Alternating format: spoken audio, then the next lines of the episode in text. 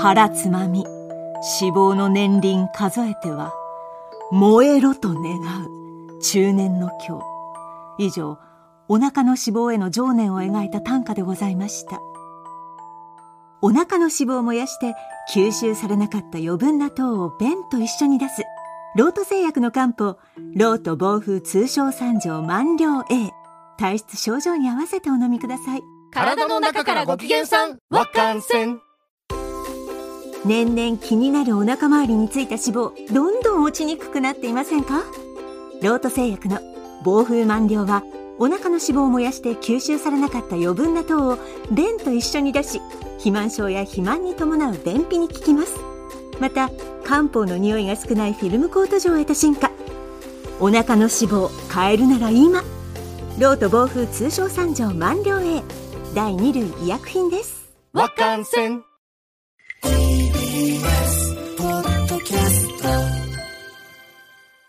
TBS ラジオプレゼンツのポッドキャスト番組オーバーザさんパーソナリティのジェーンスーです。堀井美香です毎週金曜日夕方5時から配信されるこの番組、皆様今週もよくぞよくぞ金曜日までたどり着きました。今ゴールデンウィークかみんな。お休みの人もいらっしゃると思いますけども。毎回およそ30分、私、ジェーンスーと堀井美香さんが語らい、皆様から届いたメールを読み、太陽の向こう側をオーバーと目指していく、そんなトークプログラムとなっております。よろしくお願いします。お願いします堀井さん、はい本を、はい私本を出しましただ出てないっつうの。必要にそれ言うけど。なんで、5月31日に発売の本なのに、あそういうこうん。ずっとさ、本を出しましたって SNS に書いてるから、出てねえし、今だと思っといて。やいや出した気持ち31に書店に並ぶけど一応出しましたっていう本当に出てないよ、まだ。31にあの発売になりますそうそう。だって、予定日がさ、5月31日でさ、子供が生まれましたっていう人いたらさ、ちょっと大丈夫？ってなるでしょ？まあ、え、だって予定日31日でしょ？なりましたあまだちょっと子供はあのお腹のお腹のこれからですよ。まだ10ヶ月です。本を出しまますっていうことでしょ。す10ヶ月今、臨月体制でございますけれども。はい、ドラマチックな展開になっております、どんな本ですか？あ、こちらはあの、皆さん聞くことで幸せになりましょうって聞いてりゃいいよっていう、あの、本でございます。タイトルを言えよ。あ、そうでした。えー聞きポジのおすすめ。会話のプロが教える聞く技術。今、会話のプロでふって笑ったでしょ、あんた。余計なことしてくれないでよ。なんだって教える？聞く技術？ちょっと。ねあの、本当に、出版社さんが、あの、すごく一生懸命やってくれてるから、うんあの、あれなんですけど、うんちょうどその、このタイトルをね、決めようっていう時に、あの、武田砂鉄さんとうんトークショーがあったんですえ。よ。あ、はいはいはい。で、武田砂鉄さんが私に、何のこう本出すとかいう情報もうんもちろん彼知らないですから、うんうん堀井さんあれですよね、聞かない力っていう本を出した方がいいですよって。本当だよ。だって、聞かないでおなじみじゃん。あの、堀井美香といえば、聞かないでおなじみ。堀井さん、聞かない力っていう本を出した方がいいですよね。さ砂鉄さんがおっしゃるんで、すぐあの編集者さんに、あ、私、いいタイトル思いついたんです。今、砂鉄さんからあの聞いたんですけど、聞かない力ってどうですか？あの、阿川さんの聞く力に対抗してって言ったら、ちょっとスルーされました。あとさ、阿川さんと対談してるでしょ？ダメでしょ？阿川さんと本の中で対談してるのに聞かない力はダメでしょ？ということで、まあ、聞きポジの勧めと言いまして、うん。私は大抵人の中にいると、うん。もう大抵、あの、聞くポジションに入っちゃうんですね。うんうんでも、それなりにうまくこう回ってきた、うんそのか。で、ハッピーに、こういろいろこう、そこの場所を、あのうまくこう、やり過ごして。いや、違うだろそんな本誰も買わねえだろやり過ごしてきた本じゃないもっとちゃんと宣伝しろちょっと待って、どんな本だったっけなちょっと待って。ちょっと待って。ちょっと待って。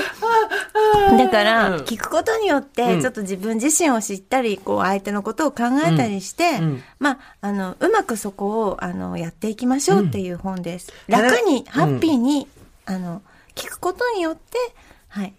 最後まで言ってよ。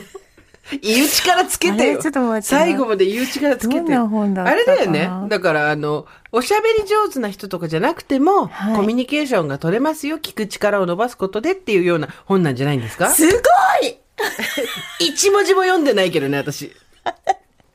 だからそのコツを、コツというかまあ今まで私がこう自然に無意識にやってきたことを編集者さんとか構成の方たちがあのすごくちゃんとこう形にしてくださった、あの明快に読み解いて、はい。はい、文章にしてくださったはい感じです。あのーここで一つ私、気になって仕方がないことなんですけど、はい。購入者特典にあなた何つけました？もう私、あれでひっくり返ったんですけど、死因の発生。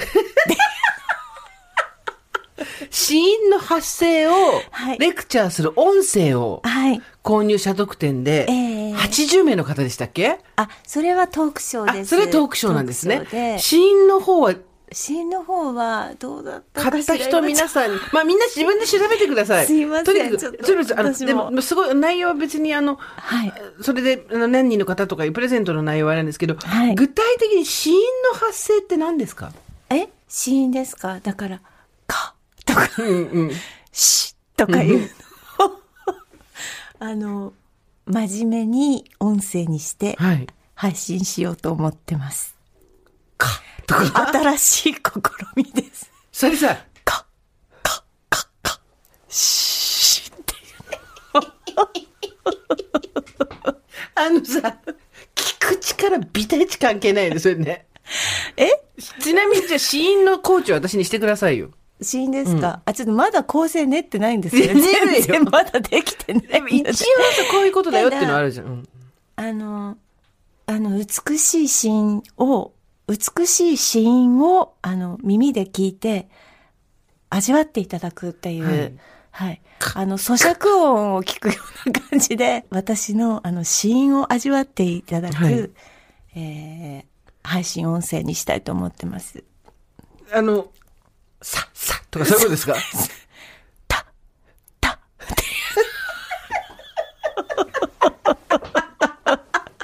あ、ちょっとこれは今思いついたものなので、編集者さんが何ておっしゃるかちょっとわかんないんですけど。か、か、つって。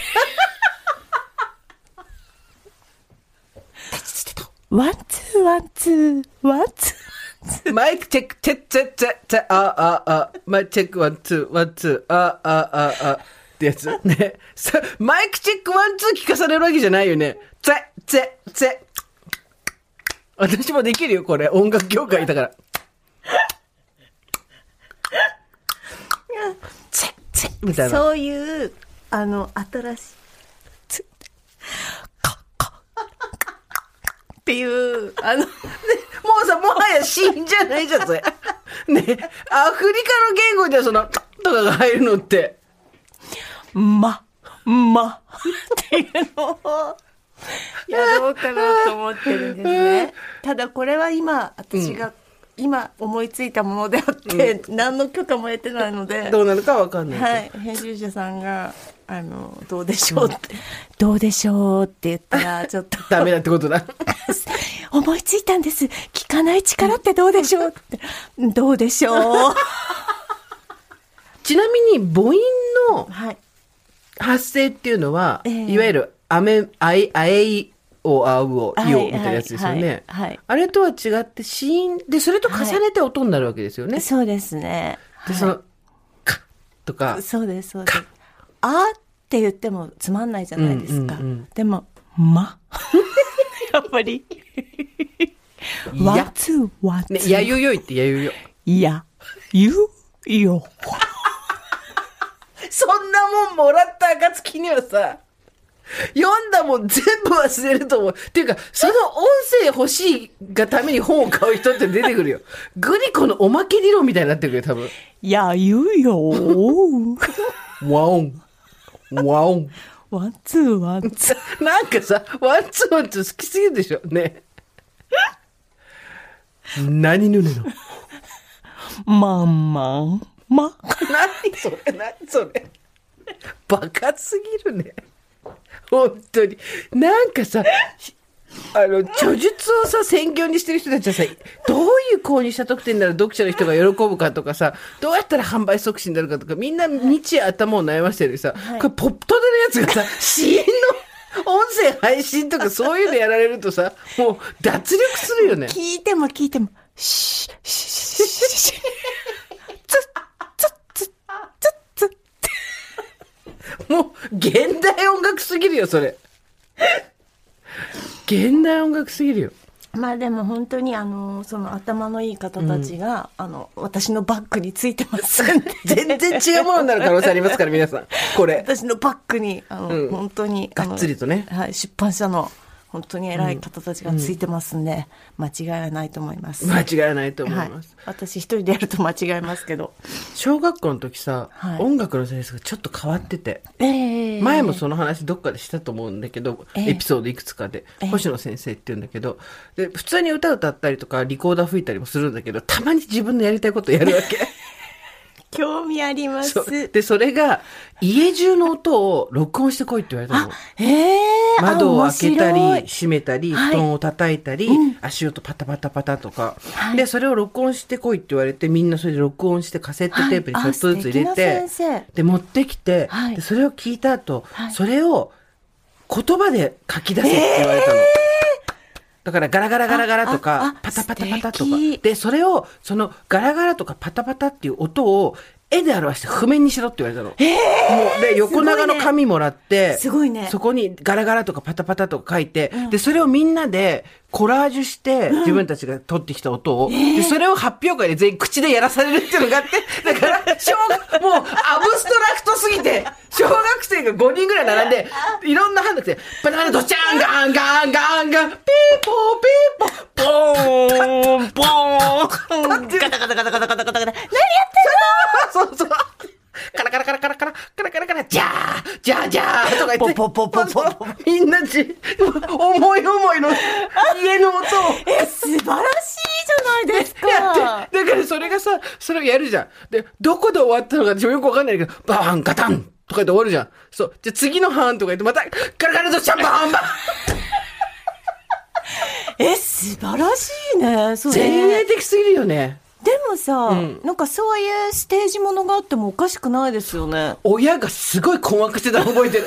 こっち側から自分でこう書いた紙を見ながら、で、ほら、ドカンとかっていう時にこう、ほら、漫画のさ、吹き出しみたいなのを書いたりとか、ドーンとか書いてはい、みんな得意げになってやってんだけど、親がどんどん目の前の親が困った顔になっていくっていうの。え、でも譜面に起こすまで行くともう絶対音感のあれですもんね。でもほら、ぜ、だも譜面って言ったって別に五線譜が書いてあるわけじゃなくて、なんとな、なんちゃって譜面ですよ。はいで上の方にピカって言ったら下にドーンって書いてあるみたいな、そう、ゴロンとかさい。や、でも素晴らしい雷。なんか、だから芸術をどこかで爆発させたかったんです、その先生はね。ねずっとやってきたものをね。そうなんです。ねえそうです。素晴らしいじゃない。星野先生めっちゃ面白くていや、素晴らしい。で、その時にみんなの好きな国と嫌いな国を書いてくださいっていうアンケートやらされたの、いきなり。で、音楽なのに？そう、音楽なのに。はいで、それやらされて、で、みんなだからその冷戦の時代ですよ。だからまだロシアじゃなくてソ連。で、もうクラスのほとんどの人が嫌いな国ソ連って書いて、好きな曲にアメリカって書いたわけ。で、それに対して小学生に対して、これは政府の印象操作だって話をする。あなたたちはロソ連の何を知ってるんですか？ソ連には素晴らしい音楽家がたくさんいますみたいな。なぜアメリカが好きなんですか？どうしてそう思ったんですか？みたいな。そういうことを一つ一つ疑ってきなさいっていう。そんな授業すんの？重すぎる。小学生だよ、小学生。勾配すぎる。そう。で、なんか、悪い子がいると、がクラスで、ほら、ちょっと大声出したりとか、授業聞かなかったりすると、先生が、あの、これはゴキブリの粉ですって言って、最終的に卒業した時に、これただの紅茶の粉だって、紅茶の葉っぱだってことが分かったんだけど、これはゴキブリの粉ですみたいな。悪いことをした人でゴキブリの粉をかけますみたいなこと言って、で、罰ゲームがが歌になってんの。未だに言えるけど、あの、悪いことをした人たちには罰ゲームがありますとかつって、ガリペロコチョペンゴキゴキパン耳ズーンズン耳ズーンズンっていうのがあって、それをみんな言わされるわけ。で、みんな、マジでうちの小学校全員言えるから、これ。ガリペロコチョペンゴキゴキパン耳ズーンズン耳ズーンズンってこれ何かと、悪いことしたら先生がガリッと噛みますよとか、あこちょってくすぐりますよとか、やらないでよ。実際には誰もやられたことないんだけど、ガリペロ、コチョペン、ゴキ、ゴキゴキでゴキブリが出てくるわけ。ゴキゴキパン、耳、ツーンツン、耳、耳ツーンツンも上に引っ張られる。ツーンツン、ズ ーンズーンして引っ張られるんだけど。もうさ、ーえ、豊かな教育じゃないですか。豊かっていうか普通に歌とか歌った記憶よりもそういうなんか、え、女性男性？男性の先生。ええお会いしたい。ねもう亡くなっちゃったけど、さすがに。そう。だって私は小学生の時のさ、うん先生だから、んあれだけど、本当になんか、えあの、その先生だけは独創的な授業をやってたね。うん。あとは普通の授業だった気がするけど、うん。何だったんだろうっていう。でも確かにでもすごい言われて、はい。なんでソ連が嫌いかって言ったら多分ソ連は悪い国みたいうんなうん。報道がされてたり、親が言ってたりとか、だまあ実際に今になって言ったらちょっとちょっとちょっとっていうさ、今状態じゃないですか。だからあれなんだけど、それで一面的に誰かからの情報を鵜呑みにして信じるのみたいなことを、小私はまだ覚えてるからいいけど、小学生に。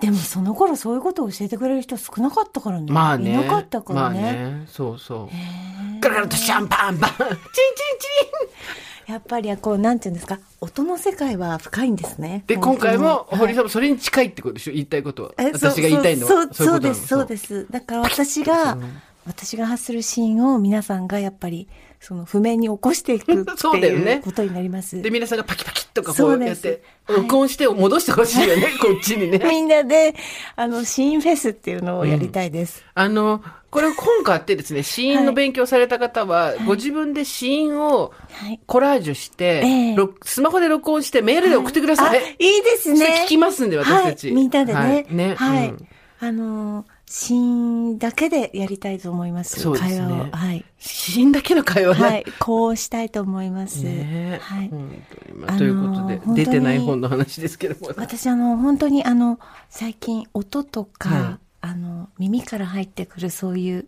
ガチャガチャっていう、なんていうんですか、生活音だとか、そういうものを、あの、に敏感になってますので、はい。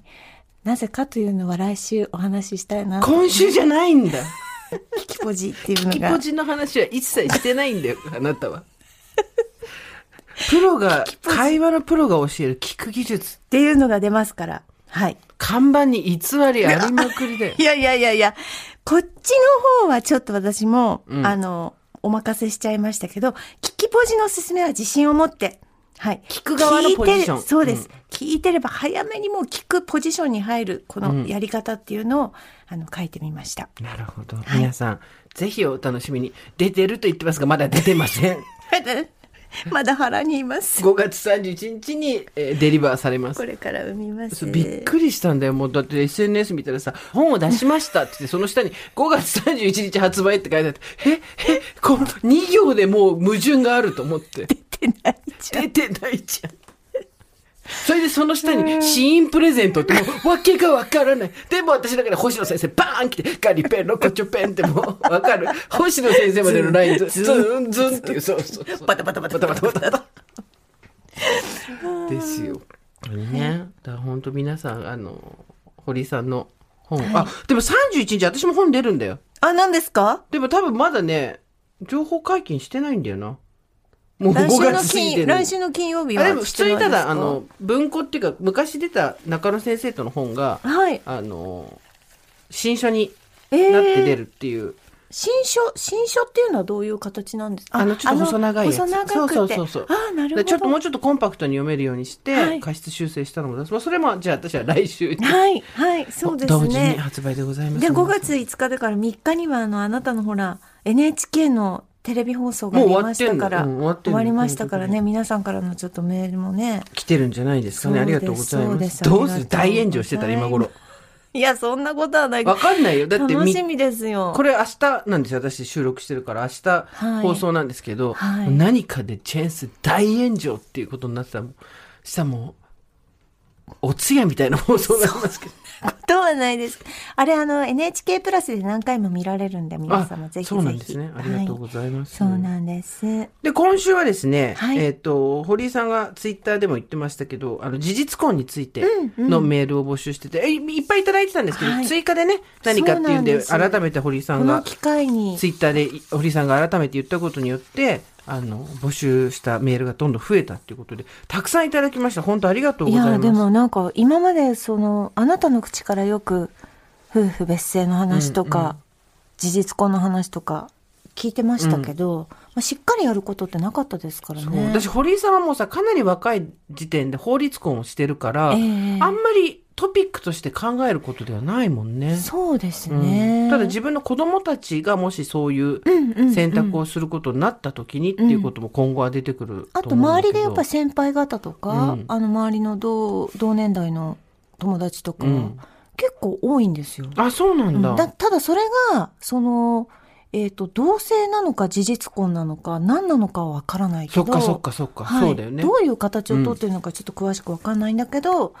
えっ、と、籍は入れずに一緒に暮らしてたりっていう人たちは割と多いので、うん。はい。あのースタッフにですね、よっちゃんに、うんあの、どういうことなのか、ざっくりまとまったやつあるかねって聞いたら、はい第一生命さんのですねえーサイトから引用してくださいまして、はい。ちょっとこれ読ませていただきますね。そもそも、うん。だってそもそもわかんないそもそも聞きたいの。うんそうだよね。はい。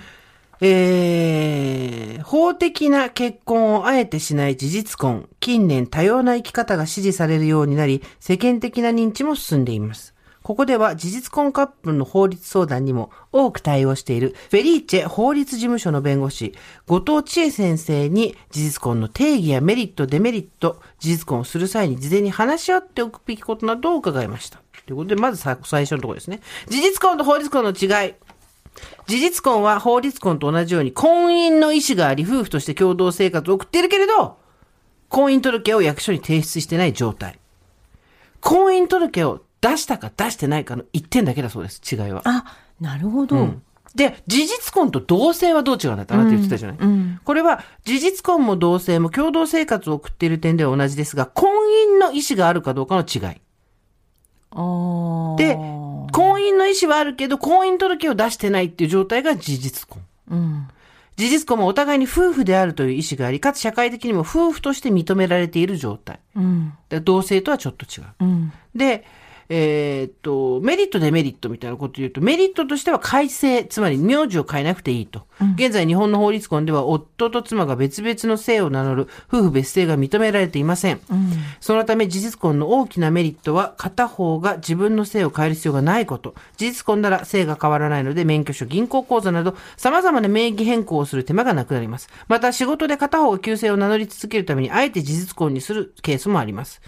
えー改正しても仕事では通称として旧姓を名乗ればよいのではという声もありますが、通称を名乗ることが難しい職場っていうのもまだあるんだそうです。で改正によって自分の、えーキャリアが途切れることを避けるためにあえて事実婚を選ぶというわけ。これね、聞いてびっくりしたんだけど、今どうなったかわかんないけど、私がその話を聞いた5、6年前は、研究者とかが結婚して性別が変わると、結局自分の研究した論文、ね、とかが紐づいていかないっていう。へえ。なるほど。そうそう。あの、堀が新しい名字になったことによってもしその人が研究者で論文を出したら、はいそこの同一人物だって紐づいていかないみキャリアがたいなのがあると思って違う、なんか新しいリスタートになるんだ。そう、それってすごい片方が被る被害としてはでかいじゃないですか。みたいな、今はどうなってるのかわかんないけど、そんな話も聞いたことあります。メリット2、事実婚を解消しても戸籍に記録が残らない。まあねバツイチという言葉があるように、法律婚をした夫婦が離婚すると、こ昔は戸籍に大きな罰がつきました。今は罰がつきませんが、離婚が推測できるような競いは残ります。事実婚の場合は婚姻関係が戸籍に残らないので、もし事実婚を解消することになったとしても戸籍は残らない。戸籍に記録は残らない。3、親戚付き合いや介護などが負担になりにくい。昔ながらの考えを持つ人は夫の戸籍に入った妻を一族の嫁という扱いにして、親戚付き合いや介護などの負担を妻に求めることがよくあります。法律婚は人によっては夫婦が対等な関係を築けなくなるきっかけにもなり得ます。夫婦間で、えー生じる様々な負担やノイズを避け、フラットな関係を維持するために事実婚を選択するカップルもいます。との。デメリットいきます。はい。ここからなんか、あの、メールもたくさん来てるので、うんサクサクと。いきましょうか。はい。デメリット1、遺産相続の問題。うんまあまあ、事実婚だと、どれほど長く夫婦で暮らしてても相続権がないと。うん。2、税金が控除されない。いわゆる、まあ、だからあれですよね、事実扶養とかねそうそうそう、事実婚の関係と、生計を同一にしていることを、えー証明しないと、えーいろんなことができない。ただし、社会保険の扶養に入ることで健康保険料が免除されたり、え国民年金の第3号被保険者になったりすることは可能だが、まあ、いろいろ証明しなきゃいけないと。3番、夫婦の証明が難しい。えー住民票に見届けの妻とか夫と記載されるので、それが証明にはなりますが、証明が必要になるために住民票を取りに行かなければならない。うん。例えば、パートナーの緊急入院時に住民票がなければ主治医から説明を聞けなかったり、手術同意書のサインや面会もできなかったりといった不具合が生じることがありますというのが一応、えーとメリットとデメリット。で、あとは、話し合っていかなきゃいけないことっていうので、ここで書かれてるのはお金のこととか、えールールを明文化することとか、あと子供の認知、あと法律婚に移行するタイミングを持つかどうかとか、亡くなった後のこと、などなど。で、あとは公正証書を作るとか作らないとかっていう話がいろいろあるようです。で、これは一応今ですね、ミラシル場合第一声明ということで、えーそちらから引用させていただきました。はい。というわけで、その前提を一応共有した中で、はい。皆さんからですね、はい。たくさん経験者の方、もしくは親がそうとかですね、うんからいただきましたんで、どんどん今日はそのメールを読んでいきたいと思います。じゃあ、ミカちゃんお願いします。はい。スーさん、ミカさん、こんにちは。ギリギリ20代おばさんネーム、タナです。いつも楽しく拝聴しております。事実婚について取り上げるとお聞きして、初めてメールしました。特にオチのない文章ですが、よろしければ。私は少し前に事実婚をしました。ギリギリ20代だからね。事実婚といっても幅広い定義があるのかなと思いますが、私は結婚の手続きとして、住民票の属柄を妻、かっこ見届けに変更するということをしましたさ。っきのやつだ。うん。私は辞任する性も戸籍上の性も女性、相手は男性です。法律婚、つまり入籍ができない客観的な理由があったわけでも、絶対に事実婚がしたい理由があったわけでもありませんが、選択肢の一つとして事実婚を選びました。私もパートナーも今までずっと使ってきた名前を変えること自体に抵抗があり、名義変更や旧姓使用のための膨大な手続きも面倒だなと感じました。また個人的にはいわゆる伝統的な家族観やジェンダー観に馴染めない気がして、籍を入れることにあまり乗り気になりませんでした。もちろん、法律婚がダメということでは全くないですし、今考えると婚姻の形式に関わらずどんな価値観を持ってどう生きていくのかは自分次第だとは思うのですが、自分たちらしいままで一緒に生きていける手段の一つとして、事実婚の方が自分たちには合っていたということだと思います。いいですね。うん。ただやはり、法律婚と比較すると法律上のデメリット多いです。例えば、配偶者控除が受けられない、手術入院の代理手続きを行う場合、家族関係を証明する必要がある、共同で親権を持つことができないなどです。私たちは現在、共働きで健康、子供もいないので、普通に生活する分には何も困ることはありません。ただ、今後もし病気になったり何かあった時のことを考えると不満あります。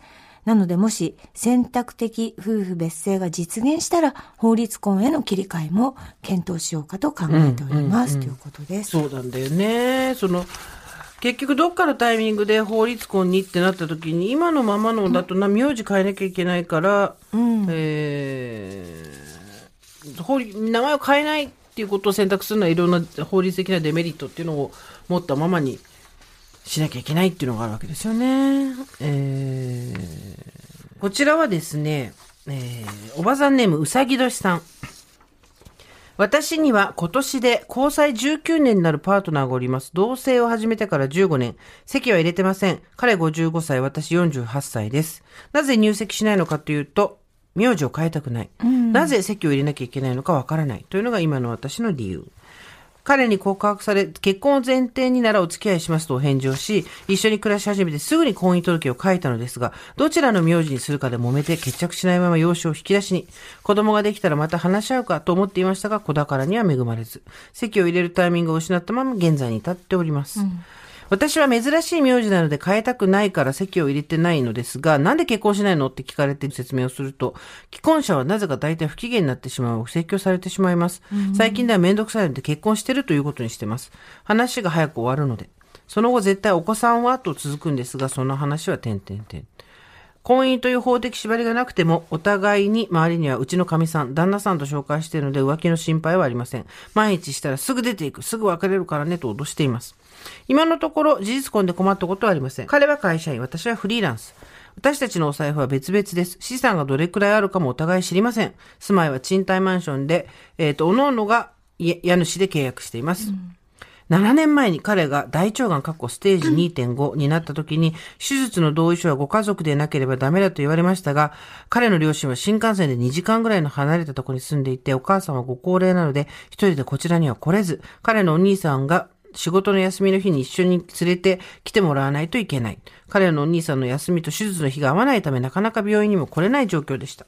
私は毎日病院へお見舞いに行って洗濯物を入れ替えたり、彼のお世話をしている看護師さんと仲良くなったりして、何かと彼の妻的存在であると認めてもらおうと、えー先生や看護師さんたちと信頼関係づくりを頑張りました。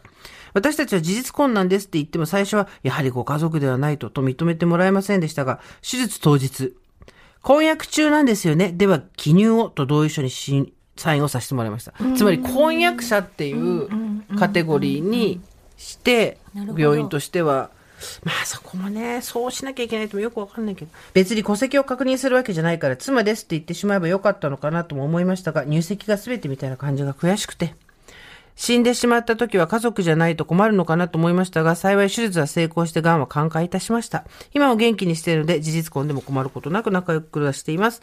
えー、逆に入籍しないと困ることを教えていただきたいですということで、まあ、だから困ることって言ったら子供のことと、婚約中ですよねっていうのは私2回言われたことがある。男と同棲するにあたって、1回目の時が、私が28、2回目の時が40、で、どっちも不動産屋に、旦那さんですか？って言われて、いえ、パートナーですって言ったら、じゃあ婚約中って書いてくださいって言われて、多分不動産屋それだと、オーナーに通るんだよね。うーん、なるほど。だからどっちも、その目配せ的に婚約中って書いてっていう感じで言われて、まあそこはじゃあそれでいいやって言って婚約中にしたけど、で、いず、だ、だ難しい。だからそうそう。法律的に結婚する意思があるっていう、うん法律婚をするっていう前提で貸してあげるってことだもんね。なそれもひどい話じゃないよく考えると。その、だから、いい年した男女が、先のことを、えー、なんていうの？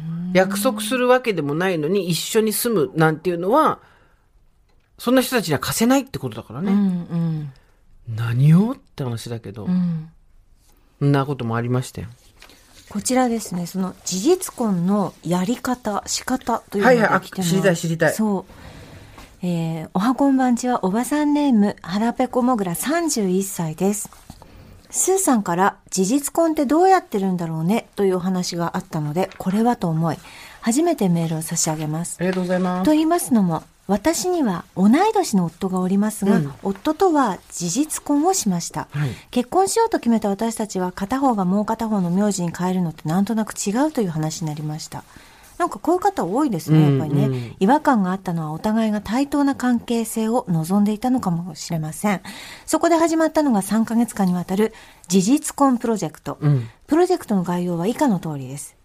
目的、夫婦別姓を達成しながら、それによるデメリットを極力小さくすること。うんうん。それからステークホルダー、夫、私、家族、その他、このプロジェクトに関わる人たち。はいそして納期、2021年12月某日。まず、法律婚を選択しない場合のデメリットについて調べました。法律婚について知るため私たちは民法を読み始め、熟読の結果、以下のデメリットが分かりましたあ、。民法か。そうだね。民法が変わってくんだね。うん。手術など医療医療上の判断が必要な時に配偶者としてそれが行えない。それから、配偶者としての相続権が得られない。また、相続税の控除が得られない。うん。デメリットが分かったところで、今回の肝である、じゃあこのデメリットをどう補うかを調べ始めました。事実婚をする場合、住民票上の続き柄を、えー夫、世帯主、妻、かっこ見届け、もしくはその逆にする届け出だけで手続きは完了となります。うんただ、事実婚のデメリットを軽減するには、公正証書という契約を夫婦間で結んでおくと証明力が高まるということが分かりました。そんなこんなで入念なリサーチを経た私たちは事実婚に関する経験が豊富な行政書士さんに連絡を取り、うん。公正証書の文面を着々と仕上げていきました。うん結果的には、夫婦同姓の原則以外の条項に関しての極力民法に書かれていることを踏襲できるようにした公正証書が出来上がりました。なるほど。民法、ああ、な自動的に付帯するものっていうのを、うん自分たちで改めて文章化したってことだ。はい。すげえな。で、かっこすべてのデメリットをカバーできたわけではありませんが、私たちとしては納得のいくものになりました。うんうん並行して、両家の報告並びに両家の顔合わせもつつがなく遂行。はい。ついに事実婚をするその日、私たちが向かったのは住んでいる地域の役所ではなく、交渉役場。行政書士さんと一緒に作ってきた契約書を交渉人の方が読み上げてくださった後、こう、かっこ夫、そしておつ、かっこ私、双方は公正証書に応印し、無事に事実婚プロジェクト成功。これらは行政書士、交渉人など関係者の皆様のご協力並びに夫婦のエグゼキューション力がもたらした結果です。ありがとうございました。ちなみに、ある種パッケージにもなっている民法とは異なり、公正証書は公とオツの合意のものでカスタマイズできるという側面もある。うんうん。私たちは選択制夫婦別姓制度が施行された場合には速やかに入籍するという条文も加えています。なるほどね。うん。皆様に事実婚を押し付けるつもりは毛頭ありませんが、このような選択肢もあるということがもっと知られたらいいなと思っております。なお私は法律の専門家ではありませんので、法律の解釈などに関して誤りがもしありましたらご容赦くださいということでございまなする。ほど。うん。これね、弁護士さん入れてやったっていう人もいたよね。えーこんなのも来てます。すさみかさん毎週楽しみにしています。おばさんネーム、手で剥けるオレンジ作った人、天才と申します。えー今のパートナーとはお互い離婚歴があることや子供は持てないこと、また法的に結婚することで得られる扶養や控除などのメリットがなく、どちらかが名字を変えることによる各種手続きというデメリットが多い。かつ、お互いに今までの人生で使ってきた名字と名前のセットに愛着もあることから事実婚を選びました。事実婚をするにあたり、本来結婚することで法的に守られる財産分野、不貞行為の禁止、その他の決め事については、えープレナップ、婚前契約書を交わしております。セクサンザシティの中でシャーロットがトレイと結婚する際に結んでいたのがこの婚前契約書となります。海外のお金持ちの中では、離婚した際の財産分与についてをメインにこちらを結ぶ方がいらっしゃるようです。私たちは、弁護士さんに作成をお願いしました。どこからどこまでを共有財産とするか、不定行為があった場合の措置と慰謝料について、保険の受取人にお互いがなることという重めの内容から、趣味の時間に割く時間や、家事の分担についてなど、弁護士さんと3人で相談しながら作成しました。すごいね。完成した契約書はその後公正証書として弁護士さんの立ち会いのもと、公正役場に提出し、そこで保管されることになります。公正役場へ提出した際には、役場の方におめでとうございますと言っていただき、結婚した感はありました。何かあった時には、契約書の控え、かっこお互いに一部ずついただきました。思って病院へ駆けつけることもできますし、裁判になった場合も便利かと思います。料金は約20万円。婚前契約書で検索すると、お近くの弁護士事務所が出てくるかと思います。スーさん、都内でしたら弁護士さんを紹介しますのでご連絡ください。ありがとうございます。一人目の夫は外国の方だったのですが、日本で婚姻届を提出した際も、花子山田ブラウン、過去加盟のようにくっつけるタイプも、夫の姓に変えることも、私の姓をキープすることも、で可能でした。そこはいいんだと思ったことを覚えています。え？日本で婚姻届を提出した際もそれはキープできるんだ。なんでやねん名字を変えることがどうしても嫌だというわけでも、変えている方に反対しているわけでもなく、ただ、選ぶという自由が欲しいだけなのですが、どうしてこうも時間がかかるのでしょうね。人生の選択をする際の小さなヒントとなりましたら幸いです。長々とお読みいただきありがとうございます。そろそろ気温も上がってくるこの頃、どうぞ皆様ご自愛ください。え？日本で婚姻届を提出した時も、花子山田ブラウンのようにくっつけるタイプも夫の姓に変えることも、私の姓をピープすることも可能なんだ。ええなんで日本でそうなんだろう？でも例えば今私がさ、えっ、と、付き合ってる人が、えっ、と、まあアメリカ人だとするじゃん。で、日本で結婚する場合には、あ、違う、アメリカ人じゃなくて、アメリカ人じゃないんだ。一人、私が結婚する人が日本人だけど、アメリカに永住権を持ってる人だとするじゃん。例えば。そうすると、アメリカで提出するときは、私も花子山田吉田になれるわけよ。うん。で、ただ日本に帰ってきたら、うん。花子山田にするか、花子吉田にするかを選ばなきゃいけないんだよね。多分日本人だから相手が。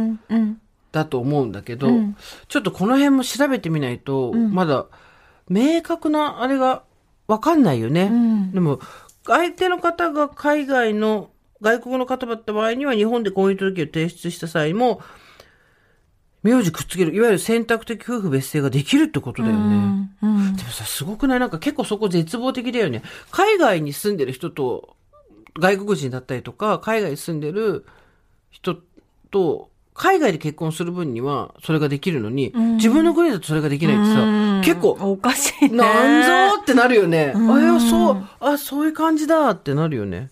でも戸籍とか、まあだから戸籍制度が日本はあるから、戸籍が、そう、夫婦、選択的夫婦別姓な時どうなるのかみたいなのあるんだと思うんですけど、こんな方もいらっしゃいます。えーラジオネームふりかけさん。スーサミカさんおはこんばんちは。32さん、おばさん見習いのふりかけと申します。さて、今回の事実婚についてということで、皆さんの言う事実婚とは少し性質が異なるかもしれませんが、こんな生き物もいるよといった例でお便りさせていただきました。私は同性愛者で10年以上連れ添っている彼女がいます。この度、憧れであるマイホームを手に入れるにあたり、いわゆるパートナーシップではなく、公正証書による事実婚に近い形で自分たちの関係性を表すことにしようかなと思っています。というのも、パートナーシップ、あの、区とかがやってるやつね、市とかね、は、現代からの日本の法的拘束力が弱く、自身らの関係性を医療や相続などの場で示すには公正証書による関係性の方が他者に提示しやすいと考えたからです。職場ではカミングアウトしていないので10年一緒にいるというと結婚しないのと聞かれるのに事情茶飯事。事実婚しますと言えば言ったでなんで事実婚といぶかしがられることが多いです。多様性が歌われる今日この頃ですが、皆さんまさか周りに同性愛者がいるとは考えないようで、ああ、私たちって土の子みたいに思われてるのかな、聞いたことあるけど見たことないみたいな、と途方に暮れる日も少なくありません。結婚しました、おめでとうのように、事実婚でも何でも、その人が好きな人と生活を共にする形に、素直におめでとうと言える、そんな世が早く来てくれるといいなと思う日々です。うまくまとまらず長文になってしまいましたが、暑かったり寒かったり、気圧の変化で関節が痛んだりと、体がしんどい日々が続きます。すーさん、みかさん、ご助会の皆さん、どうかご自愛ください。ありがとうございうことで。そうなんだよ。結局、選択的夫婦別姓とはまた別の話で、同性婚も認められてないから、こういう人たちも事実婚を選ぶしか今のところはないんだようね。ん。なるほどね。そうそうそうそう。そうか、法律婚にしたいのにってことですそう、法律婚が、だから例えばこの、えっ、と、ふりかけさんのカップルはもしかしたら別にどっちかの整備にしてもいいよっていうのがあるのかもしれないけど、同性だっていうところでそれができないっていう。でも他の国だとできるんだよ。うん。っていうとこも多いんだよ。おかしいねって話にね、ちょっとなってきますよね。それは親でしょ？これ19年やってます、うんあとなんか法律変更が逆バージョンで2つあるから、うんそれを読みましょうか。えっ、と、じゃあ続いての方です。スーさん、ミカさん、おはこんばんちは。こんばんちは。この方ね、事実婚長い方です。うん。今回数年ぶりに会ったオーストラリアに嫁いだ学生時代の友人からこの番組を教えてもらい、過去回と反復横跳び中です。ありがとうございます。はいありがとうございますミカさんの癒される美声にスーさんの鋭く的確なツッコミ、同年代のあるあるネタのオンパレード毎回楽しく拝聴しています。さて、事実婚19年です。おー、すごい。うん。籍を入れない理由としては、勤め先が同じ会社であるためでしたが、そもそも相手が結婚や恋愛に全く興味のない人で、ん同居さえも難色を示し、半ば無理強いのスタートでした。そうなんだ。当時はまだ存命であった両親に一人娘ゆえ入籍を強く望まれていましたが、彼にその気はなく、悩んだり悲しくなったりでした。そのうちに両親ともに他界し、過去散骨しました。最近になって彼も早期退職し、同じ会社という理由がなくなった現在、入籍したいという思いが全くなくなりました。むしろ両親がいなくなった後で入れたくはありません。うん。籍を入れたいと思っていたことは両親を安心させたいからだっただけで、うん実はどうでもよかったという自分の意思が浮かび上がってきた次第です。ちなみに彼の両親も他界しています。お互いの家族、親戚の冠婚葬祭に出席することもあります。この先手続き上、どうしても入籍した方が楽な案件が出てきたりしたら入籍することがあるかもしれませんが、おそらくはこのままです。私はバツイチで、性の変更は何かと厄介で面倒です。エンディングノート、遺言書の類を年内に作成しておきたいです。彼との生活はすこぶる楽しく価値観や相性が合う人に出会えてラッキーだったと思います。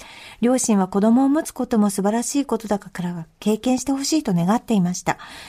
え生き物として、生物として、妊娠出産は経験してみたかった気もしますが、自分のことで精一杯で全く積極的になれませんでした。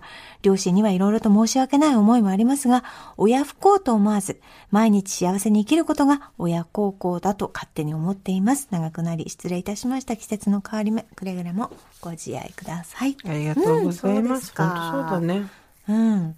さあ、そしてですね、こちらは、スーさん、ミカさん、おはこんばんちは、おばさんネーム、結婚指輪が入らないと申します。事実婚のエピソードをお探しとのことで初めて筆を取りました。ありがとうございます。私は過去に夫と事実婚をしており、現在は法律婚に移行しています。うん事実婚は婚姻届を出すことなく住民票の世帯を同一にし、選択的夫婦別姓が導入されるまで悠長に待っていられないからという事情で、事実婚を選びました。うん夫には付き合っている時から日本のジェンダー不均衡について話題にするようにしていたため、夫は事実婚にも理解を示してくれました。はい、最近は事実婚も増えているから周囲の理解も得られるだろうかと高をくくっていましたが甘かったです、うん、選択的夫婦別姓や事実婚について理解があるのは社会のほんのほんの一部の意識が高いそうです、うん、事実婚をするにあたり互いの両親に挨拶に行きました特に相手方には私の仕事のことや事実婚を選ぶ理由について丁寧に説明をしたつもりでした。その場では一応理解を得られたように思えましたが、夫には、うちの家が舐められているんじゃないか。自分の都合ばかり優先する女と結婚して大丈夫なのか。などと何度も言っていたようで、互いの両親を交えた食事会を企画した時も、単なるお友達の家族との食事のつもりで行くからと言われ、夫も私も頭を抱えていました。うん、夫は親だけでなく、友人や職場からもネガティブなリアクションを受け取っていたようです。結局、子供ができたら法律婚にするという折衷案で話を進めることになりました。事実婚では共同親権を持てないからです。うん、今は子供が生まれ、私の性は変わりました。夫も子供も愛していますが、自分の名前、子供の名前には夫の姓が添えられ、自分の人生が盗まれてしまったような気持ちになるのも事実です。法律婚をして周囲は静かになりましたが、なぜその熱量をルールを変えるためではなく、ルールに従いたくない個人を変えるために使おうとするのでしょうか。う何事もそうですが、マイノリティの側は説明責任がついて回ります。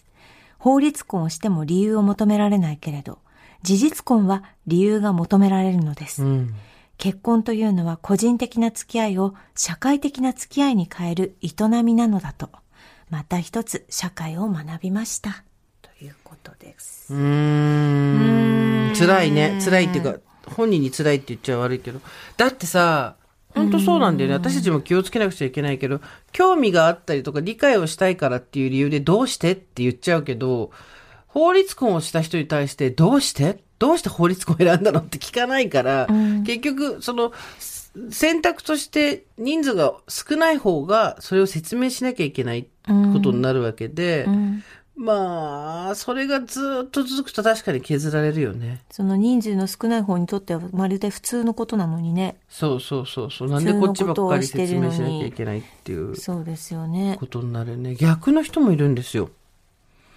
えー、堀井美香さん、ジェーンスーさん、ご助会の皆さん、おはこんばんちは。おばさんネーム、アンニュイではない、疲れが取れてないだけです。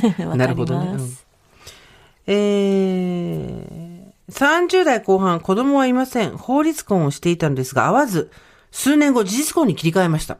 さっきの人と逆ね。法律婚をしたくてもできない方々がたくさんいる社会で、この法律婚やってみたけど合わなかったから事実婚にした話をすることに、えー、抵抗を感じますが、誰かの何かの少しでもお役に立てればと思いメールしました。いや、そんなことないですよ。まあでもさ、さっきからやっぱりいろいろ言ってるけど、ほ来たメール結構どれもさ、こういう話をすると気分を害する人もいるかもしれませんかみたいな、すごいみんな配慮の一文が入ってて、やっぱ、結婚するの当たり前でしょうぜっていうのに対しての構えがあるね。うん。ね。あもういろいろ言われてきたんだろうね。そうだろうねそうだろうねだからそうやってこうバリア張っちゃうんだよね。ねえ。ねえ。うん、本当に来ます。今回が初めての結婚で、気持ちは事実婚にしたかったけれど、具体的に法律婚と比較もできず、事実婚について調べても、彼や彼の両親、私の両親を説得するのに参考になることも見つからず、まあみんなも法律婚してるし大丈夫だろうという気持ちで法律婚にしました。名字は彼の、俺は変えてもいいけど親はどう思うかなという一言で、結婚前に彼の両親と揉めたくない気持ちで彼の名字にしました。うん。友達や会社には本来の自分の名前のまま変えずに使うと伝えたので大丈夫でしたが、えー他の場所では本来の自分の名前が使われることはなく、役所からは新しいフルネームで届くものもなかった気がします。彼のフルネームの下に自分の下の名前があるかないか、そんな感じだった。自分の、だから、いわゆる世帯主のところに送られちゃうってことよ。多分。えー、名字がきなくなる、消えてしまった。これが思いのほかメンタルにきました。うん。そしてこの気持ちを彼とは共有できませんでした。一番困ったのは、日本国が出しているフルネームがあいうえおからかきくけこに変更になった書類が必要になった時です。えー法務局などいろんなところに問い合わせましたが、この書類を発行している機関は日本にはありませんでした。えーあとは病院で名前を呼ばれても気づかなかったり、麻酔中などは耳元で呼ばれても他の人を呼んでいると思って聞き流したり、何年経っても最後まで彼の名字になれることができませんでした。これなんかそういう書類が必要なタイミングがあったんだろうね。日本の国が、だパスポートとかじゃない？あいうえおから書きくこに変更になったっていう書類をなんか例えば英文でとか必要になった時あったのかもね。また、法律婚した後、彼の言動が本当に主人のようになっていきました。法律婚のいろんな手続きをしていく中で、役所職員や保険屋さんや家具屋さんでの私の扱いが妻になっていくのを見ていく中で勘違いをしたのかもしれないです。彼とだけ話す職員、彼にだけ差し出される椅子、彼にだけ求められる署名、そんなことがたくさんありました。私も自分が透明になったかと思うほどでした。これはありますね。法律婚とそれを取り巻く全てが肌に合わず、私は私を取り戻すべく、事実婚に切り替えないなら離婚すると彼に伝え、彼は、俺は変えてもいいけど、親はどう思うかなと言ったので、同じだよ。お前の両親はお前が何とかしろという内容を優しい言葉に変えて伝え、事実婚になりました。とても快適です。不便なことは何もありません。彼も付き物が取れたように主人っぽい言動がなくなりました。法律婚前の対等な関係に戻れてよかったですし、自分の名前を取り戻して、自分の体の決定権を取り戻して過去中絶の話です。とても嬉しいです。日本の社会、法律がもっと生身の人間に寄り添ったものに変わるといいなと思っています。普段こんな長い文章を書かないので読みにくかったかもしれないですが、読んでくれてありがとうございました。私の結婚の話は以上です。なるほど。うん。あの、結婚をしていなくても、ある程度の年齢の男女が、例えば家を借りに行くとか、どっかで、まあ、一番端的なことで言うと、会計の時にどっちに伝票を持ってくるかっていうのがありますよね。まあ、男の方に持ってきますよね。とか、あと、えっ、と、車を買うとか、家を借りるっていう時も、男の方にばっかり説明されて、女の方はいいキッチンでしょうってやられるって。うんそうね。前の私彼氏の時それでもうし二人では失笑してたからね。料理作るのこっちだし稼いでくるの私だよっていう話でさそれすっごい多いね。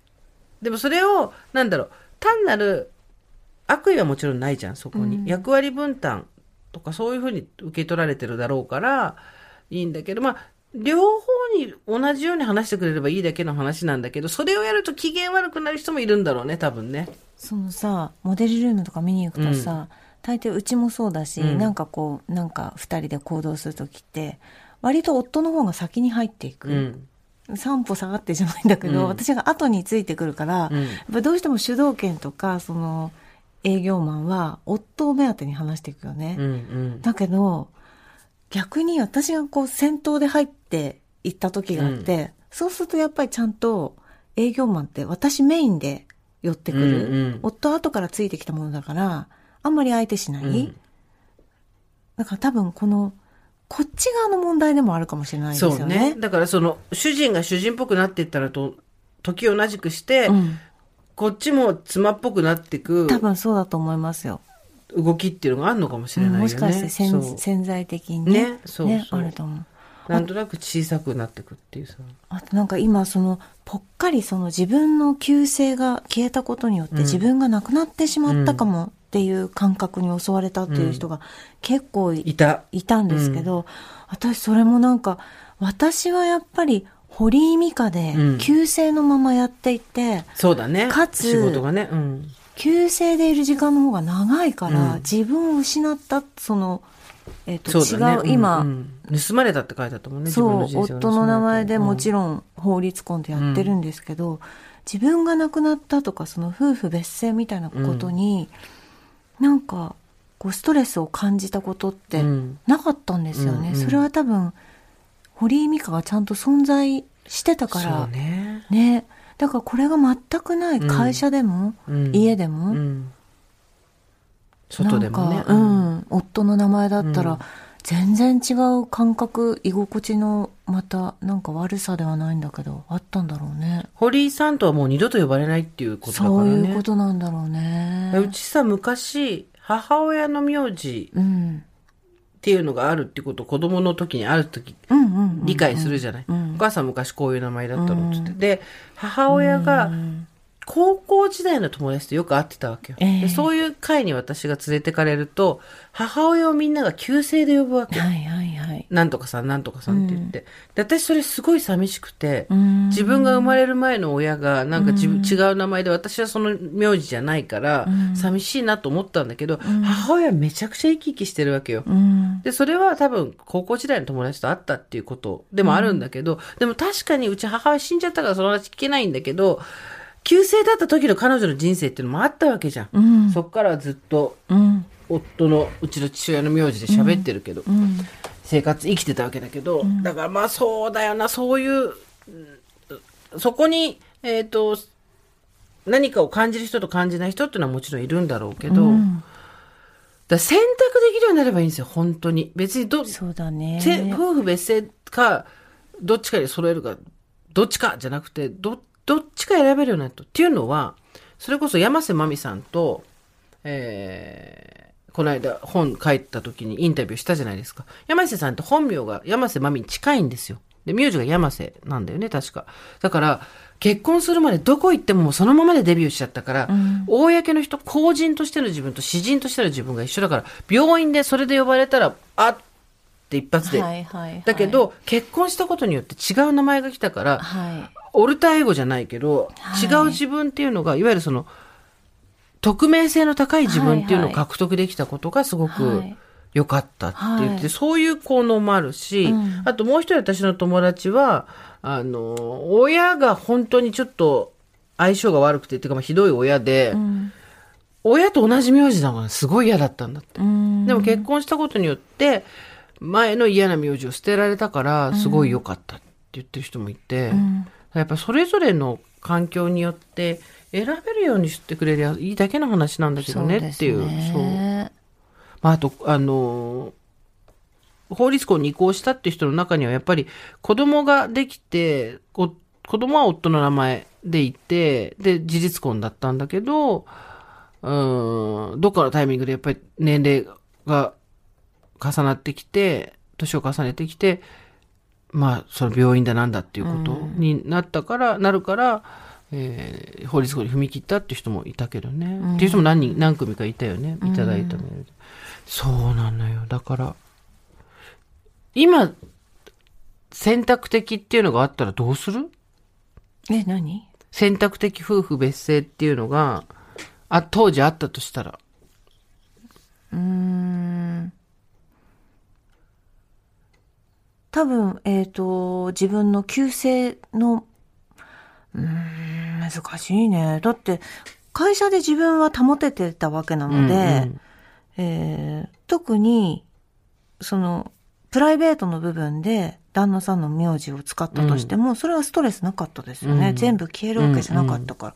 だから別姓にはしなかったかな。なん私は。かそうそう、通称で使えるからいいじゃないですかっていう議論も国の中の議員とかからはされてるんだけど、まあ、それってかなり特例だからね、やっぱりね、私たち。私なんかもう完全にジェーンスーだからさ、うん誰だお前っていう状態でやれてるから、随分本名の自分は守られてるけど、うん。まあなんか本当にこんなことをあの このこう波の中で言うのもあれなんですけど、でもねあの結婚する時、まあ、私も23子だったので、夫の名字になりたかったです。そう、そういう、そういう価値観よ。そう、うん我々の世代は特に。うん、歌で、名前変わるあなたがヒロインよっていう歌詞があったからね。ああなるほど。結婚式の歌で。そうだねそう。だから、で、名前が変わることっていうのが、うんなんだろう、女の人にとっての幸せだみたいな、うんあの、ある種の刷り込みはあったと思う。まあ、それ、それが堀井さんの考えと完全にイコールとは思わないけど、ただ、実際そうやってみたら、あれ？ーってなった人もうんいたんだろうねっていう。だって自分で旦那さんの名字とくっつけて書いてみたりとかしたもん結婚する前 こうなったら怖いわ。まあ、だから私怖かったから。誰もがそうストーカー体質だったから。誰もが一回はやったと思うけどね。そう。なんですけど、じゃあなんでその、えっ、と、全部会社の名前も変えなかったかっていうと、そうだ。書いてる人いるもんね。そうんそれは自分を保つためでもなかったんですよ。そんな、あのー気持ちでやったわけじゃなくて、旦那さんの名字でいて、なんかヘマした時に、うん旦那さんのお家に迷惑かかるのが嫌だったんです。はいはいはいはいはい。だから仕事場での自分は、旦那の家とは切り離そうと思って、うん、うん旧姓をずっと使い続けようと思ったわけなので、なるほどね。うんなんか向こうの家を大事にするっていう発想だった。だからそれもちょっと違うよね。その自分の旧姓堀っていうのを持ち続けたいっていうことではなかったから。うんうん、そうだね、そうだね。うん。だからさ、別にどっちがいいとか悪いとか価値観は人それぞれだから、うんあの、食い合わないところももちろん人それぞれあると思うんだけど、うんそこにストレスがない状態でいけるといいなっていうのはあるよですね。ね。だから本当にだから選べるってことですよね。これね、親がそうだって人からも来たんですよ。はい。スーさん、ミカさん、はじめまして、大阪のおばちゃんネーム、なんでやねんと言います。えー、うちの親が事実婚です。自営だった父の事業が悪化し、父が死んだ後、家も財産も借金返済で取られてしまっては、専業主婦の母が生き延びれないとのことで、経済離婚を20年くらい前にしました。なるほどね。お互いの名字は違い、市役所に届けている住所も別々ですが、離婚前と何一つ変わらず一緒に生活しています。75歳を超えた両親の今の悩みは同じお墓に入れないということらしいですが、私は海外在住、その他の子供たちの縁も薄く、夫婦ともに文系なこともあって、お墓を作る意味があるのかという話になっています。私は海外でシングルマザー、離婚の際に家や車や貯金をどうするかで揉め、人が別れる時の人間の醜さを味わいました。なので、もしいい人が現れても鍋の冷めない程度な距離を、えー保つべく、お互い独身のままがおお付き合いできたらいいなと思います。まだ40代ですが、家族が娘以外いないので、今週は弁護士さんと遺言状を作ってもしもの時に備えます。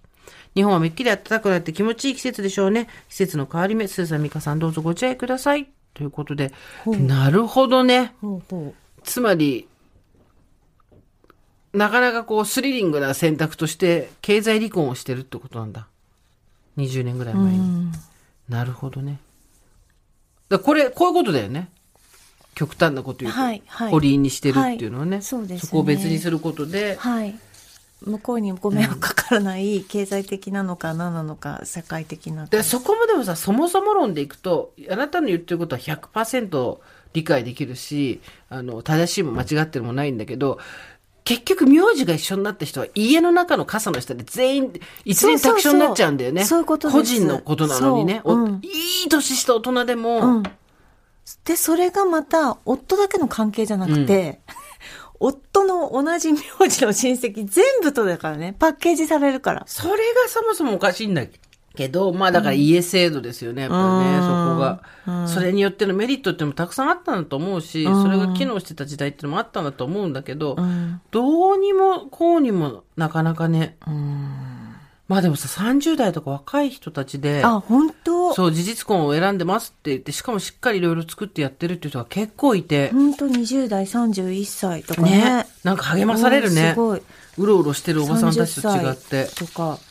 そう。そうなんですよ。ね本当たくさんいただいたんです。んなんか全部読みたいんですけうんど。ちょっとこれもう一個読んでもいい？うん。おはこんばんちは、おばさんネーム、大森無料大好きと申します。おばさんみんなない31歳です。えー、実は私、昨年末に夫と事実婚しました。事実婚を選んだ理由は、私がどうしても自分の名字を変えたくなかったからです。私の名字は珍しい名字で、漢字も音の響きもかっこよく、自分でも大変気に入っております。夫も珍しい名字なのですが、彼自身はあまり自分の名字にこだわりがなく、当初は彼が私の名字に変え変える予定でした。しかし、両方の親族から女性側が名字を変えないのはおかしいと反対されてしまいました。おえだね。かといって、周囲に従って私が彼の名字に変えたら、きっと近い将来、彼のせいではないのに、彼のことを恨む日が必ず来ると思い、そうならないために第三の道として事実婚を選びました。できるだけ法的な行為に近い形を取りたいと思い、住民票を同一世帯にすること、公正総称を使うことを、作ることを行いました。これみんなそうだったね。で、ここからなんですよ。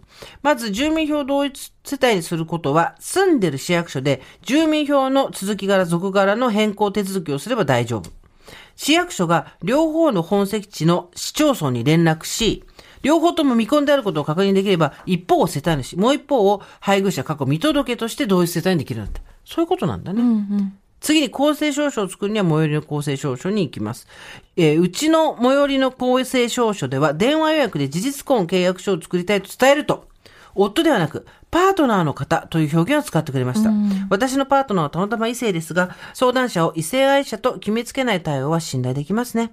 うちの場合は、私が市役所勤めで文書作成が得意だったので、自分たちで事実婚契約書を作成し、その内容に法律上の誤りがないかを交渉人の先生にチェックしてもらうことにしました。費用はだいたい2万円くらい。えー契約書作成まで交渉人の先生に頼んだ場合、費はもうあと数万円かかるそうです。で、事実婚契約書は二人の間の約束事をすべて文章にします。法律婚だったら婚姻届1枚で済む諸々の決まり事を逐一書くのは面倒ですが、うちの場合は、これから自分たち二人がどんな生活を送りたいのか、どんなことをお互いにやってはいけないのか、お互いの考えのすり合わせをするとても良い機会となりました。どこからが不貞行為になるのかも意外と話し合ってみないとわからないものですね。またうちは二人とも30代とまだ若いので、一方に医療行為が必要となった時や、子供が生まれる時のことを中心に作成。今後年齢を重ねていったら介護のことや遺産の相続について盛り込んで作り直すつもりです。えー早く夫婦になりたい全ての人たちが当たり前のように結婚できる世の中になりますように選択的夫婦別姓や同性婚の法制化を強く望みますって言って、この方ね、夫婦って書いてあるけど、そこひらがななんですよね。夫と、そうね。なるほど。おそこに男女。女っていうもう内容が、うん。あの含まれてるものをひらがなで開いて書くことによって、んすごいなやっぱどんどん若い人たちっていうのが、ねなんか頼もしいねね日本いい国になっていくような気がしてきた。なんか、いろんな形が増えてるからいいですよね。いろんな形をどんどんなんかどっちがいいじゃないんだって本当に。そう。そうなんだ。うちはこうなの、お宅はそうなんだ。味噌汁の味が違うから殴り合う人いないでしょって話で、うん。あとなんかその偏見の量が少なくなってってる。どんどんどんどん。そうですよ。ええー、っていうのは昔ありましたもんね。あうん我々の世代なんかまだ全然あったね。そうそうそうええー、そうなんだっていうね。普通じゃないじゃんみたいなねそう。それが今、お若い人たちはほーっていほほーそうですか、そうですかってね。そうそう。若い人同士でもそこに対して、なんか、だからやっぱり最近すごい若い、若い人っていう言い方もざっくりだけど、ん20代のうん。とか30代前半ぐらいの人たちを見てて、ん私がそんなこと言う、ね、そんなに強く言わないのとかさ、そんなこと言ったら、なんかこう、攻撃されちゃうよとかさ、うん。そんなにはっきり言わなくてもとか、ううんーってなる時がやっぱりこの私でもあるわけよ。ええで、どういうことかっていうと、結局、それって自分たちがやられてきたのと同じことで、うんその人たちが30になって40になったら変わるっていう話じゃなくて、うんやっぱり、結局のつまり何かっていうと、女としての振る舞いが適切でないっていうことを私は結局言いたいわけよ。で、それが自分の中にやっぱ、うん。ある程度あるんだっていうのに自覚的になるってことで毎回はゲボ吐きそうになるんだけど、うんでもやっぱり、ああ、もうちょっと、ああっていう。それでいて、女を使ってるなみたいな人にもピカーンって目光らしたりして、忙しいのおばさんって感じなんだけど、うん。どっかでやっぱり好きなことを言だって好きなことを言ってる男の子とかに別に何も思わないんだもん。あ、そうなんだ。つって別に別にって感じだけど、女の子だったりすると、ちょ、大丈夫？大丈夫？嫌われたりしないみたいな。嫌われていいじゃんって話なわけよ。だから自分でも怖いなと思う。でもそれだから、本当に。気づいてるのが一歩ちょっと前進ですよね。そう。てかこれを自分で分かってるのがね。もう、であの腕に、あの、入れ墨掘ってね、うんお前は偏見に満ち満ちているっていうのを書いてきたいよ。余計なこと言うな。そうそうそう。本当に。いやもう。お前の偏見スパイラルをどうにかしろっていう。そうそうそう。お前の問題だぞって。社会の問題だって、ここはお前の問題だ偏見スパイラル。断ち切れっていう。本当だよね。本当にありがとうございました。でもこうやって皆さんからメールをいただいたことで、やってる、事実婚に踏み切ってる人っていうのは結構いるっていうのも分かったし、あとどういう気持ちになるのかとかっていうのも分かったし、追体験できたし、メリットデメリット両方あるのもね、分かったしね。夫婦別姓もね。そう。あ、そうか、家ってあったな、とかね。そうそうそうそう。そこまでさ、どんどんう遡ってっちゃうけどね。でもさ、一番今回私が衝撃的だったのは、法律婚をするんだったら民法から見て何をやったら不貞行為かなんて絶対見ないじゃん。うん。もう結婚しましたおめでとうウェイで終わりだけど、自分たちがそれを作るとなると、それをカスタマイズしていくことで、やっちゃいけないことっていうのを自分たちで決められるんだよね。そう考えると、マジ結婚ビビるな。契約違反ですって言われたら、すいませんってなるでしょ。やっぱあと、ドラゴン桜でも言ってたけど、うんやっぱ法律知っとかないとダメだね。本当お前ら法律知らないからやられるんだよって言ってたよ。そうか。ドラゴン桜で。ね。いやーでも若い人たちがこうやってやってどんどん新しい日本を作っていくんだな。かっこいいな。ね。私たちは梅雨払い頑張ろう、これからも。わかりました。ねということで皆さんメールありがとうございました。ジェーンスーと堀井美香のオーバーザさん。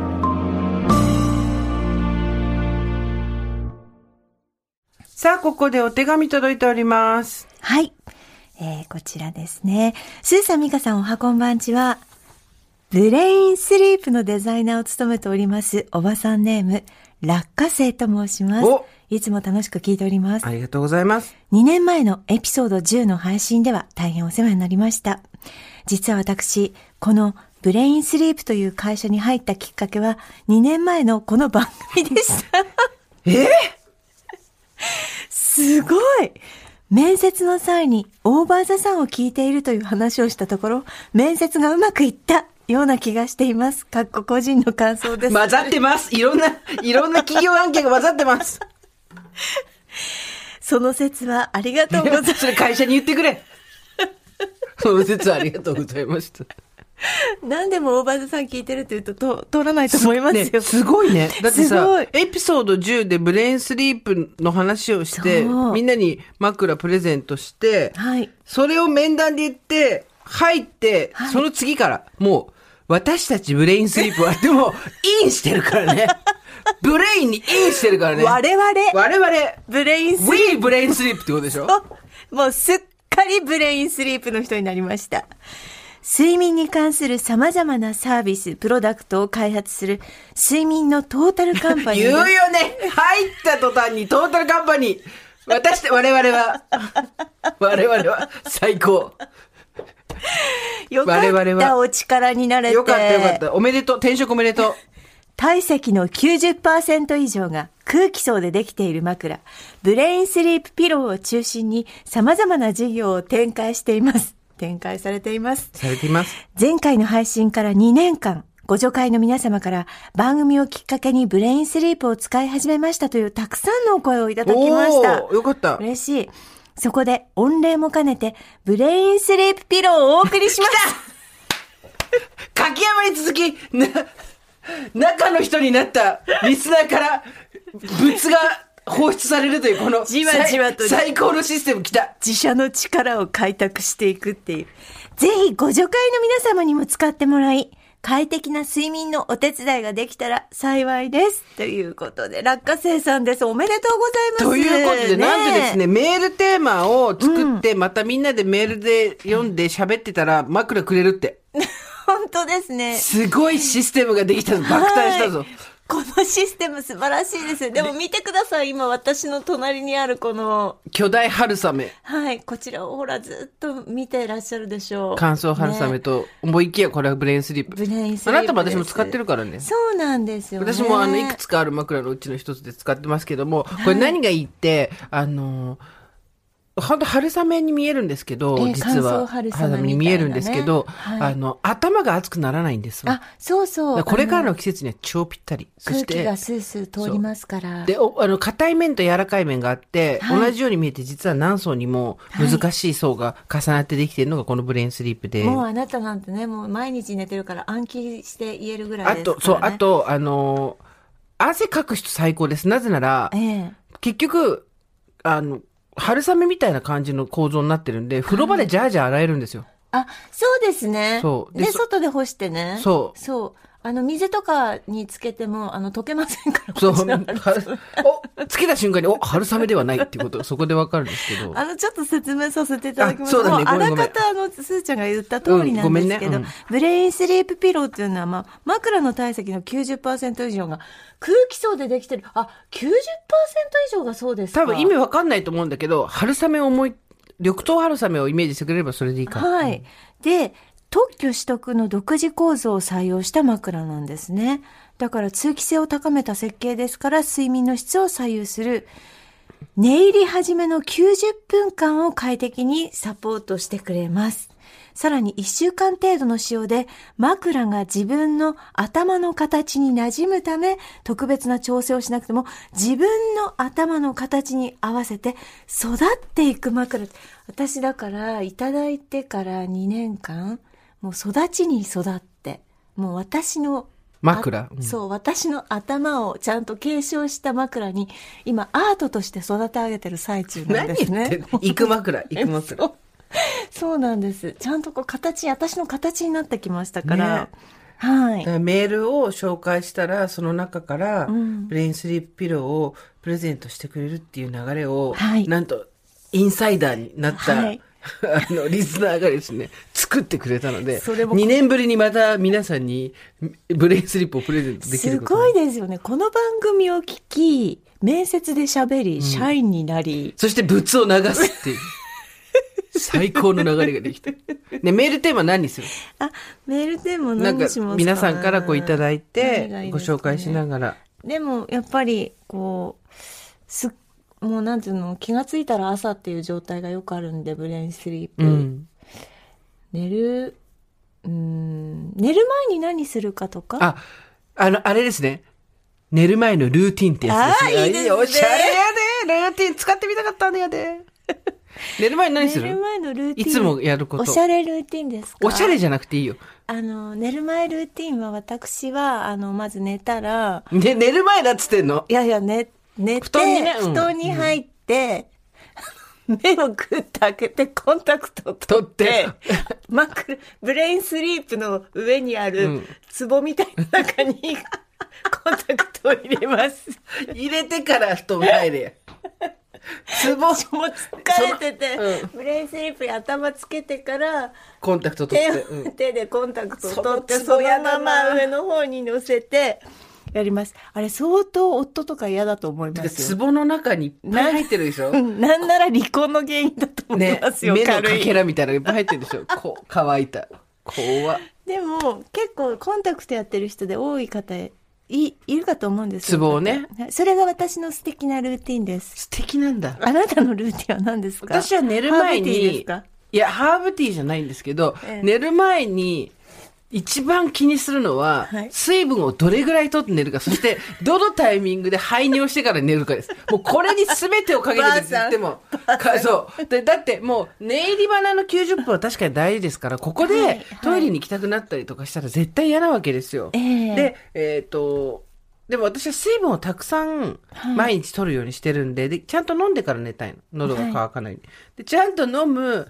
で、これはこのまま寝ていいかなそれともちょっと待って、行ってからの方がいいかなみたいな、自分との攻防戦をやってから寝るっていうのがいつものあビフォーブレインスリープですね。あ、そうですか。でもほら、他にもさ、それこそハーブティー飲んで、ストレッチをやってとか、ええ必ず本を読んでからとかいう人もいるじゃないですか。はいお風呂に入ってみたいな。それおしゃれなのもいいですよ。読まれるかどうかもわかんないけど。はい。ブレインスリープ前、ブレインスリープ後っていうこそうそう。とですね。あ別にあの同意を求めてるわけじゃないんで、そうなんです。皆さんのね、はい、はい。ブレインスリープ、そう。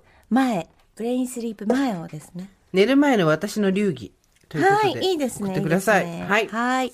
えーメールご紹介した方には、なんと、ブレインスリープピローをプレゼントいたします。ね。メールの宛先は over.tbs.co.jp までです。懸命に、寝る前の私の流儀と書いて送ってください。え、ビフォーブレインスリープでもいいですよ。わかりづらいよ。寝るブ前のレイン私の流儀。スリープ前でもいいですよ。郵便番号、住所、お名前も書いていただけると助かります。なぜならメールアドレスだけだとプレゼントするときにスタッフがもう一度郵便番号とか確認しないといけないからです。商品の詳細など詳しくはどうぞ、ブレインスリープで検索してみてください。はい。あの、春雨みたいな外見だけでも見てってくださいっていうですね。そうそう使った人は結構みんな使い続けてるよね、これね。ねえ、そうですね。あと、とにかく何度も言うけど、こっからの季節に最高です。はい。というわけで、落花生さん、はい。転職おめでとうございます。そして、今回の企画もありがとうございまあした。りがとう。チームブレインスリープとして、これからもやっていくよ、活躍してください。。はい。といったところで、今回はここまでにしておきましょう。オーバーザさんでは皆様からのメッセージをお待ちしております。送り先は番組メールアドレス、over.tbs.co.jp、over.tbs.co.jp です。アルファベット小文字で over です。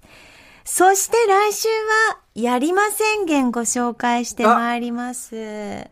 トリンプ、はい。あなたがやらないっていうのをですね。宣言してください。はい。トリンプさんが全部拾ってくれます。まだ送ってない方はぜひお待ちしております。それではまた、金曜日の夕方5時、オーバーザさんでお会いしましょう。ここまでのお相手は、堀井美香とジェーンスーでした。オーバー。